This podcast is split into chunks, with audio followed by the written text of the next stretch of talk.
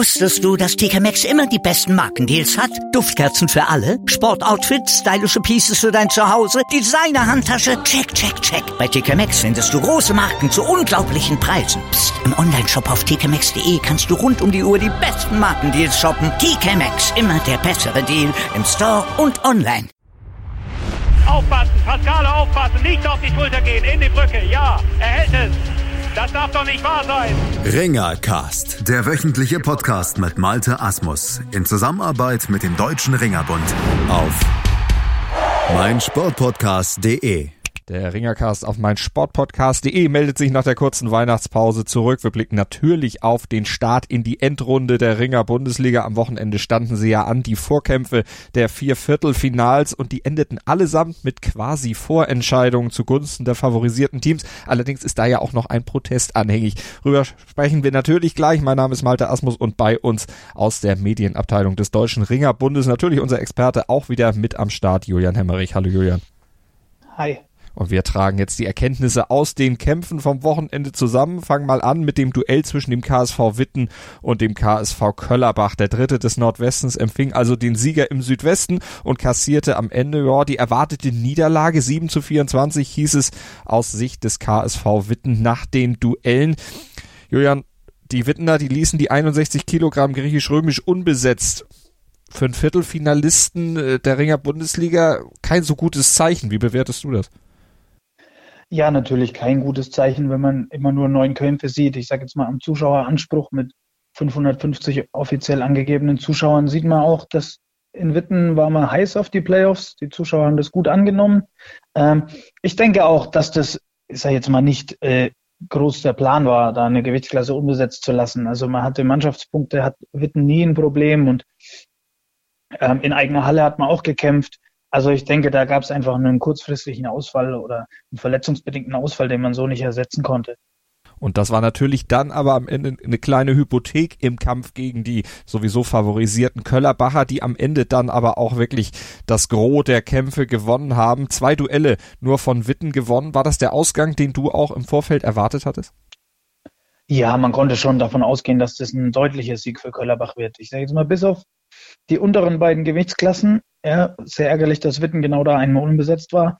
Ähm, Köllerbach nahezu in Bestbesetzung, auch Timo Badusch scheint wieder in Form zu sein und Tarek Abdel-Salam, der Bulgare mit ägyptischen Wurzeln, äh, war wieder rechtzeitig zu den Playoffs zurück auf der Matte und hat auch einen starken Kampf gezeigt. Ähm, ich denke, Köllerbach ist durchaus was zuzutrauen. Für mich der Favorit aufs Finale auf jeden Fall. Der kürzeste Kampf des Abends war das Duell zwischen Adam Jurecko auf Seiten der Wittener und Miroslav Kirov. Der war nach zwei Minuten sechs schon zu Ende. Schultersieg für den Köllerbacher. Wie würdest du diesen Kampf einschätzen und war das so ein Highlight des Abends? Naja, so ein wirkliches Highlight wahrscheinlich nicht. Also die Fans haben sich sicher gefreut, Adam Joretzko auf der Matte zu sehen. Allerdings musste er eine Gewichtsklasse höher und dann auch noch im ungeliebten freien Stil antreten. Gegen den internationalen erfahrenen Athleten wie Kirov war er dann natürlich chancenlos. Ich bin eher überrascht, dass er sogar eine Wertung erzielt hat. Also da hat er wohl den, den, den Bulgaren einmal gekontert. Also das war von Anfang an jedem klar, dass das eine Vier für Köllerbach wird. Mhm. 2 zu 9 ging es auf der Matte dann aus Sicht von Jurecko aus. 7 zu 24 das Endergebnis. Du hast es eben ja schon gesagt, aber da brennt im Rückkampf auch nichts mehr an. Ja gut, da brennt natürlich gar nichts an. Also Köllerbach war vorher schon der haushohe Favorit und geht jetzt mit einem 17 Punkte Vorsprung in den Heimkampf. Ähm, ich erwarte da ein ähnliches Ergebnis. Vielleicht äh, probiert Köllerbach nochmal den ein oder anderen Sportler aus oder erspart dem einen oder anderen Ringer nochmal das Gewicht machen. Das kann man sich bei so einem Vorsprung natürlich erlauben. Ähm, der KSV Witten ist einfach, ich sage jetzt mal, nicht stark genug, um den KSV Köllerbach da zu gefährden. Und äh, Köllerbach geht auf jeden Fall ins Halbfinale. Und da treffen sie dann wahrscheinlich auf Alemannia Nackenheim. 23-8 haben die nämlich in Freiburg gewonnen. Für die Freiburger, Dritter im Südwesten, da war es das erste Playoff-Duell seit zehn Jahren. Am Ende stand diese klare Niederlage. Acht Mattenduelle an die Nackenheimer, nur zwei an Freiburg. Wie hast du den Kampf gesehen? Wie hast du das Duell gesehen? Wie bewertest du es? Ja, ich würde erstmal sagen, Nackenheim hat sich nach der Auslosung sicher riesig gefreut. Ähm, sie haben auf jeden Fall meiner Meinung nach das leichteste Los erwischt. Ja, Freiburg kam mit viel Glück am vorletzten Kampftag äh, auf Rang 3 und ist damit in die Playoffs gerutscht. Damit haben sie wahrscheinlich niemals selber gerechnet. Und Nackenheim, wenn alle Mann an Bord sind, hat einen schlagkräftigen Kader. Das hat man auch im Derby gegen Mainz gesehen. Die können da wirklich was ausrichten. Ähm, und wie gesagt, Freiburg war einfach das schwächste, die schwächste Mannschaft im Lostopf meiner Meinung nach. Und dann wurde es auch noch relativ deutlich. Also auch hier steht eigentlich der Halbfinalist, wie du gesagt hast, bereits fest. Ähm, das wird sich Nackenheim nicht mehr nehmen lassen. Zumal sich die Freiburger ja dann auch noch ja, verletzten, gleich zweifach. Kevin Spiegel im Kampf gegen Kubili Kaciki hatte sie sich verletzt. Ähm, auch Arman Svirbulis, der hatte eine Knieverletzung im Duell mit Ahmed Dudarov sich zugezogen. Ob die jetzt wieder fit werden zum Rückkampf, ist dann auch noch fraglich. Aber was man bei den Freiburgern ja sagen muss, junge Mannschaft, 22,2 Jahre im Durchschnitt jung. Ist das was, was da für die Zukunft ranreift? Denn, hast es gesagt, sie sind jetzt in die Playoffs eingezogen, haben damit vielleicht noch gar nicht unbedingt gerechnet, aber vielleicht, wenn sie den Kader so halbwegs zusammenhalten können, ist das was für die nächsten Jahre, wo da vielleicht eine kleine neue, ich will jetzt nicht sagen Ringer macht, aber zumindest eine schlagkräftige Truppe heranreift? Ja, also da bleibt natürlich im nächsten Jahr abzuwarten, ähm, wie schlagkräftig man ist und ob man dann in zwei Jahren überhaupt in der ersten oder zweiten Liga an den Start geht. Aber ähm, ich sage jetzt mal, in der zweiten Liga wäre das sicher eine Supermannschaft. Ähm, auch für die erste Liga, da kann der ein oder andere Sportler noch deutlich reinwachsen. Auch Eigengewächs, zum Beispiel Maximilian Remmensberger, der jetzt im Schwergewicht angetreten ist, ist noch ein ganz junger Mann. Ähm, in einigen Jahren kann er sicher ein, ein Sieggarant in der Bundesliga sein, wenn er sich noch ein bisschen entwickelt. Also die machen auf jeden Fall einiges richtig, ja. Und der von dir angesprochene Maximilian Remensberger, der war ja auch ein bisschen geschwächt in dieses Duell mit Nackenheim gegangen. Der hatte noch unter den Auswirkungen einer Erkältung zu leiden. Deshalb vielleicht auch drei Mannschaftspunkte gegen Robin Ferdinand abgegeben. 2 zu 14 auf der Matte verloren. Mal gucken, wie er sich im Rückkampf bewährt.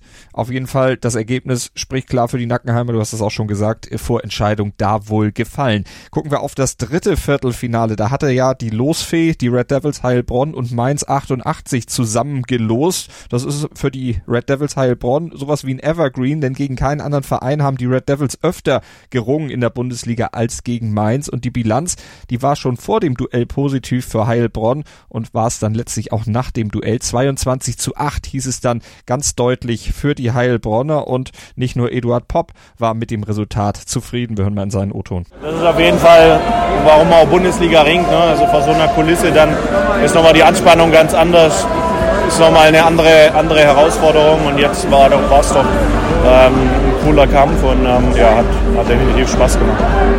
Julian, Eddie Pop hörbar zufrieden. Woran lag es denn aus deiner Sicht, dass es ja so deutlich lief? Ja, also erstmal, das war auf jeden Fall der im Vorfeld mit am meisten Spannung erwartete Viertelfinalkampf. Ähm, deutlich wurde es meiner Meinung nach schon auf der Waage. Also da hat Mainz einiges falsch gemacht. Da hat wirklich sich von, von Devils auf dem falschen Fuß erwischen lassen. Also Patrick Nudin kann richtig zufrieden sein mit seiner Aufstellung. Äh, ganz klar große Überraschung in 61 Kilo. Den ersten Einsatz in diesem Jahr Hamed Rüstem. Und auch mit Taimoras Friev in 98 Freistil hat man nicht unbedingt gerechnet. Die Ausländerposition hat man wahrscheinlich in Mainz eher im 80 Kilogramm Freistil erwartet. Und ähm, ja, das ging voll auf. Äh, Heilbronn hat die ersten fünf Kämpfe alle gewonnen und dann auch noch wirklich Überraschungen in der Höhe gelandet. Ja, also Hamed Rüstem feiert einen Schultersieg gegen seinen türkischen Konkurrenten Ayachi und Taimuras Friev nimmt den, ich sage jetzt mal, zehn Kilo schwereren Gabriel Stark mehr oder weniger auseinander. Vor allem im Bodenkampf, was wirklich überraschend war. Also da muss ich äh, der, der Mainzer schon fragen, warum er da so leicht Punkte abgegeben hat, körperlich so, so überlegen. Und ähm, ja, von da an lief es einfach perfekt für die Heilbronner. Und wenn man mal in so einem, in so einem Lauf ist, dann gewinnt man eben auch so knappe Kämpfe wie der von Christian Fetzer gegen David Ersetic noch. Und ja, dann steht am Ende ein 22 zu 8 bei dem auch Frank Stäbler dreifach punkten konnte. Ja, du hast die Aufstellung von Trainer Patrick Nuding erwähnt, über die sprach er auch im Gespräch mit Ralf Schelinski selber. Man kann sagen, Aufstellungsprobe Aufgang, oder? Ja, ich denke mal, dass beide einige Varianten gehabt haben und ja, im Endeffekt ist der Aufstellungsprobe für uns gut gelaufen, ist eigentlich dann auch natürlich auch aufgegangen. Zum Kampf. Wie gesagt, wir haben ja dieses Jahr schon öfters diese harte Kämpfe gehabt in der, in der Gruppe. Und für mich war das natürlich auch so ein Trainingsmodus. Die Jungs haben kapiert, dass es um jeden Punkt geht. Und genauso haben die dann äh, agiert, wie immer. Äh, wie gesagt, das Maximum rausgeholt und natürlich als Trainer kann man da stolz sein auf die Leistung. War das bei der Aufstellung abzusehen, äh, dass man so hoch gehen kann? Ja, wie gesagt, es ist optimal gelaufen. Die Jungs waren heiß. Äh, gut für uns sehr gut gelaufen. Und ja. ja, wie gesagt, was soll man dazu sagen? Jeder hat sein Max versucht, ans Maximum ranzukommen.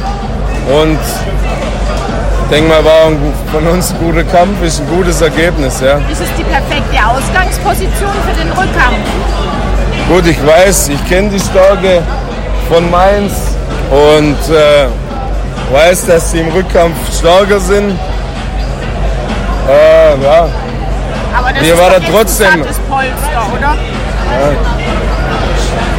Wir waren trotzdem, also wir haben ja jetzt schon kennengelernt, wir waren trotzdem dann mit voller, also voller Konzentration hin, hingehen und war trotzdem wieder Versuch auf das Maximum hinzuringen. Ja, Julian Nuding erwartet die Mainzer im Rückkampf stärker. Kann da denn aus deiner Sicht noch was en- anbrennen? Da ist ja auch noch ein Protest der Mainzer anhängig. Ja, also, sagen wir mal 14 Punkte, da kann meiner Meinung nach nichts mehr anbrennen. Ich gehe schon davon aus, dass Mainz den Rückkampf vielleicht sogar siegreich gestalten kann, ähm, weil, wie bereits erwähnt, hatte ich im Vorfeld auch selber ein engeres Duell erwartet. Ja, Heilbronn war klar ein bisschen favorisiert, aber Mainz ist da schon für eine Überraschung gut und auch haben sie in den letzten Jahren in den Playoffs immer gezeigt, dass sie eigentlich äh, da ihre Topleistung abrufen können und sind quasi, haben quasi ein Dauerabo gehabt auf das Halbfinale. Und das wird dieses Jahr wohl nicht der Fall sein. Also ich traue jetzt schon den Mainzern einen Sieg im Rückkampf zu, allerdings die 14-Punkte-Hypothek zu drehen, wird nicht möglich sein. Zu dem Protest noch ganz kurz. Es geht um 61 Kilo, den schon erwähnten Hamed Rüstem. Die Kampfrichter haben eine Hautveränderung auf der Waage festgestellt und die wurde vom DRB-Arzt dann als unbedenklich erklärt. Ähm, dagegen hat der ASV Mainz Protest eingelegt und wir müssen quasi abwarten, wie dieser Protest ausgeht. Basis des Protests ist wohl, dass dieses Attest äh, nach der Waage kam. Also da scheint es um einen Formfehler zu gehen. Wie es ausgeht, werden wir dann euch natürlich berichten können.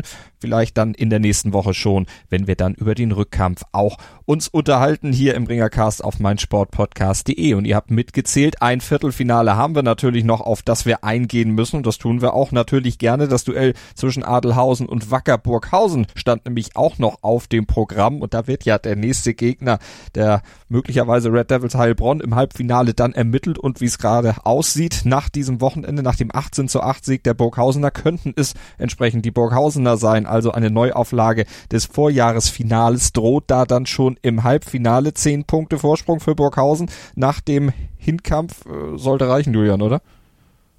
Ja, das müsste reichen. Also wir haben es ja schon die ganze Saison gesehen. Burghausen ist da wirklich super ausgeglichen und wirklich ganz, ganz stark. Hat auch den Red Devils in der Vorrunde zweimal keine Chance gelassen. Ähm, für mich Adelhausen sogar überraschend nahe dran, muss ich zugeben. Ähm, haben fünf von zehn Einzelkämpfen gewonnen. Ähm, natürlich, wie schon in der Rückrunde erwähnt, äh, trifft der Ausfall von Peter Oehler die Adelhausener schwer. Also da wäre wirklich was drin gewesen gegen Burghausen, wenn man sich jetzt so das Ergebnis anschaut und bastelt sich in seinem Kopf noch Peter Oehler in dieser Aufstellung, wäre es wirklich knapp geworden. Ähm, so dann doch ein relativ deutlicher Erfolg für die Gäste aus Burghausen. Wo ist dieser Unterschied in den zehn Punkten äh, auszumachen in diesem Duell? Ist es die individuelle Klasse? Weil du sagtest, die haben ja im Grunde auch fünf äh, Kämpfe gewonnen. Also es geht, was die gewonnenen Kämpfe angeht, pari pari aus, aber die höheren Wertungen dann am Ende natürlich bei den Burghausenern. Ja, auf jeden Fall. Also ich sage jetzt mal, für mich ein Grund ist natürlich die starke Deutschachse auf Burghauser Seite. Ja, ähm, da hat man einfach zwei Siege von deutschen Athleten ähm, mit 6 zu 0 Punkten. Das ist, das ist in so einem Duell, also in zwei deutsch-deutschen Duellen, meinte ich jetzt. Ja, da ist man einfach da, einfach in den direkten Aufeinandertreffen der Deutschen war man da so viel stärker. Ähm, und dazu natürlich noch ganz, ganz, ganz starke Ausländer. Das zieht sich ja schon über Jahre hinweg bei Burghausen. Er hat dreimal die Maximalwertung geholt. Ähm, also da ist Burghausen einfach ausgeglichen besetzt und dann auch mit solchen internationalen Top-Leuten, äh, die dann auch eben mal, wenn sie nicht auch auf einen internationalen Top-Ringer treffen, auch mal die vollen vier Mannschaftszähler holen. Also, die Entscheidung fällt dann am Samstag, am 4.1. in den vier Viertelfinalduellen. Dann wissen wir danach, wer ins Halbfinale einzieht. Es sieht momentan natürlich nach den Favoriten Siegen aus. Das haben wir eingangs schon erwähnt und in dieser Sendung auch nachgewiesen. Und nächste Woche werden wir euch dann Bestätigung Vollzug vermelden können hier im Ringercast auf mein Sportpodcast.de. Dann natürlich im neuen Jahr, denn wir haben den Jahreswechsel kurz vor der Tür stehen und deshalb wünsche ich allen Hörern vom Ringercast, allen Ringerfreunden natürlich einen guten Rutsch in 2020. Raus aus diesem Jahr ins neue, raus auch ins neue Jahrzehnt und das eröffnen wir dann natürlich auch im Ringercast dann hier in der nächsten Woche auf mein Sportpodcast.de. Euch vielen Dank fürs Zuhören und dir, Julian Fieder, vielen Dank für deine Expertise und natürlich auch dir einen guten Rutsch. Ja, danke Malte. Euch auch allen einen guten Rutsch. Kommt gut rüber. Wir hören uns nächste Woche. Wusstest du, dass TK Maxx immer die besten Markendeals hat? Duftkerzen für alle, Sportoutfits, stylische Pieces für dein Zuhause, Designer-Handtasche, check, check, check. Bei TK Maxx findest du große Marken zu unglaublichen Preisen. Psst. im Onlineshop auf tkmaxx.de kannst du rund um die Uhr die besten Markendeals shoppen. TK Maxx, immer der bessere Deal im Store und online. Was zum Teufel, du Bastard, du bist tot, du kleiner Hundeficker. Und dieser kleine Hundeficker, das ist unser Werner. Ein ganz normaler Berliner Kleinstkrimineller, der dann aber im Knast das Ding seines Lebens dreht. Una Fantastica Risetta Perla Pizza. Er klaut seinem Zellengenossen ein Pizzarezept. Aber nicht irgendeins. Und mit dem eröffnet Werner dann die beste Pizzeria Berlins. Doch Werners Glück ist nur von kurzer Dauer. Denn es hagelt Probleme. Werners Pizzaparadies. Erstmals großes Kino- und Podcast-Format. Mit fetter Starbesetzung. Alina But, Kida Ramadan, Edin Hasanovic, Oliver Koritke, Ralf Richter, Ben Becker, Winfried Glatzeder, Anna Schmidt und viele mehr. Abonniert die Scheiße. Jetzt macht schon, mach! Aufpassen, Pascale aufpassen, nicht auf die Schulter gehen, in die Brücke, ja, er hält es. Das darf doch nicht wahr sein. Ringercast, der wöchentliche Podcast mit Malte Asmus in Zusammenarbeit mit dem Deutschen Ringerbund auf meinsportpodcast.de. Willkommen bei meinsportpodcast.de. Wir sind Podcast. Wir bieten euch die größte Auswahl an Sportpodcasts, die der deutschsprachige Raum so zu bieten hat. Über 20 Sportarten, mehr als 45 Podcast-Serien, über 9000 veröffentlichte Podcasts und über 5 Millionen Podcast-Downloads allein im Jahr 2018. Wir sind Podcast.